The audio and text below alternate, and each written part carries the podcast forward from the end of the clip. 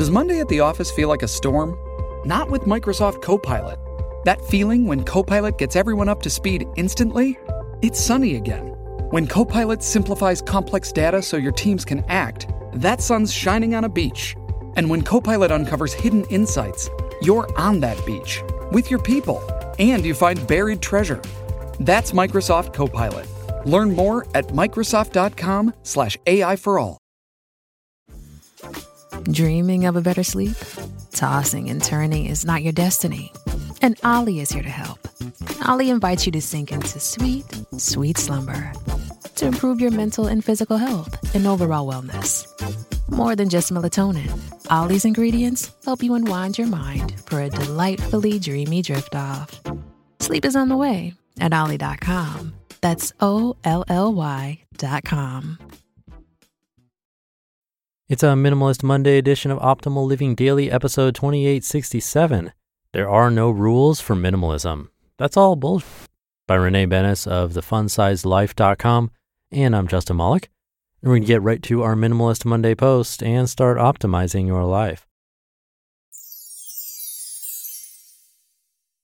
There are no rules for minimalism. That's all bullshit. By Renee Benes of thefunsizedlife.com. I may be in a bit of a tizzy this morning after stumbling upon some minimalist posts that share extremely one sided opinions of minimalism. People who say it's too restricting, that it's not possible for everyone, or that it takes one to two years to make the change to minimalism. Ah, people, can we all agree to stop putting restricting guidelines on everything? No, you don't have to live out of a suitcase to be considered a minimalist. Yes, you can most definitely live out of a suitcase to be considered a minimalist. Nope, it doesn't have to take two years to simplify your life. You can simplify your life immensely in the span of five minutes. So, if I haven't been clear in the past, let's break down why there really are no rules for minimalism or life at all for that matter. And it's time someone said something. What is minimalism at its core? At the core of minimalism is the idea that you choose what you value and you live with only that. It's true that a good majority of minimalists start by really putting a stop on buying, or they go through a massive purge. This usually comes after a big life awakening where people realize they were too caught up in material things. This means some people, like the minimalists, started minimalism by living out of a backpack. Naturally, many people were inspired by their stories of simplicity and may have easily believed that in order to be considered a minimalist, they too had to eliminate 98% of their things. I'm not going to lie, I was one of those people. And just because these are the types of minimalist stories we have all heard doesn't mean this is the only way to do minimalism. At the end of the day, it's about deciding what stuff adds to your life in a way that feels freeing, authentic, and important to you. That's it. Maybe that means you live in a mansion with a swimming pool and 800 cat statues. Or maybe that means you live in a yurt in the middle of the forest and only own a bed. As long as you're not doing either of these things to appease a certain group of people, then you're on the right track. You make up the rules. If there are no rules, then that means you get to make up the rules. You get to decide what you value and what you don't. How wonderful is that? The reason this idea can be so freeing is because a lot of times we accumulate things because internally we believe they are what we need to have. We buy houses because we believe responsible adults own homes. We buy the latest fashion because internally we think we'll fit in better with other people if we are in style. We buy the newest or best looking cars because otherwise people might think we're poor or lazy or less than. There is no doubt that a lot of times we purchase things because we're living by some silly made up rule that tells us we will be more valuable if we own these things. Becoming aware of the false rules we currently live by is what makes practicing minimalism so freeing, unless you just jump into a life led by minimalist rules, of course. What is actually enhancing your life? Take a moment, look around your home. What objects are actively enhancing your life on a daily basis? Does that side lamp from your grandma always make you think of her? The mirror on the wall is the one you always give yourself a quick glance at before heading out for the day. those random sayings on the wall don't really do anything for you. You kind of just bought them to fill up space on the wall. Are they taking away from your life? Nah, not really. They just kind of hang out there. Reviewing your space can simply help you become more aware of the items you currently own that are truly adding value or not. Is this taking away from my livelihood? So, those pictures on the wall aren't exactly enhancing your life and they aren't really taking away from your life.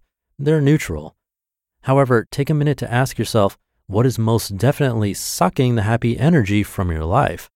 Those pants you used to fit into 20 years ago, do you cringe and feel guilt every time you look at them? Hmm, out they go. Are you so sick of picking up all the knickknacks on top of your shelves so that you can dust under them? Which ones piss you off the most? Donate them. Kids clutter taking over the living room drive you insane?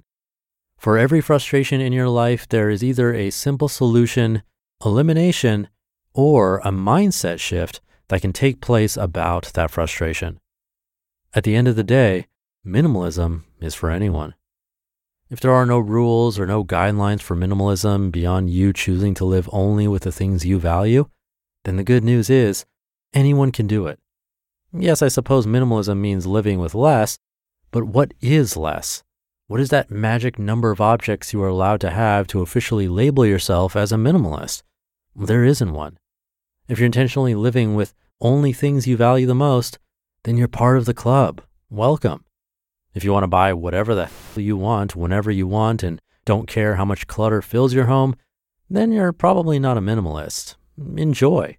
You're not doing anything better or worse than the rest of us.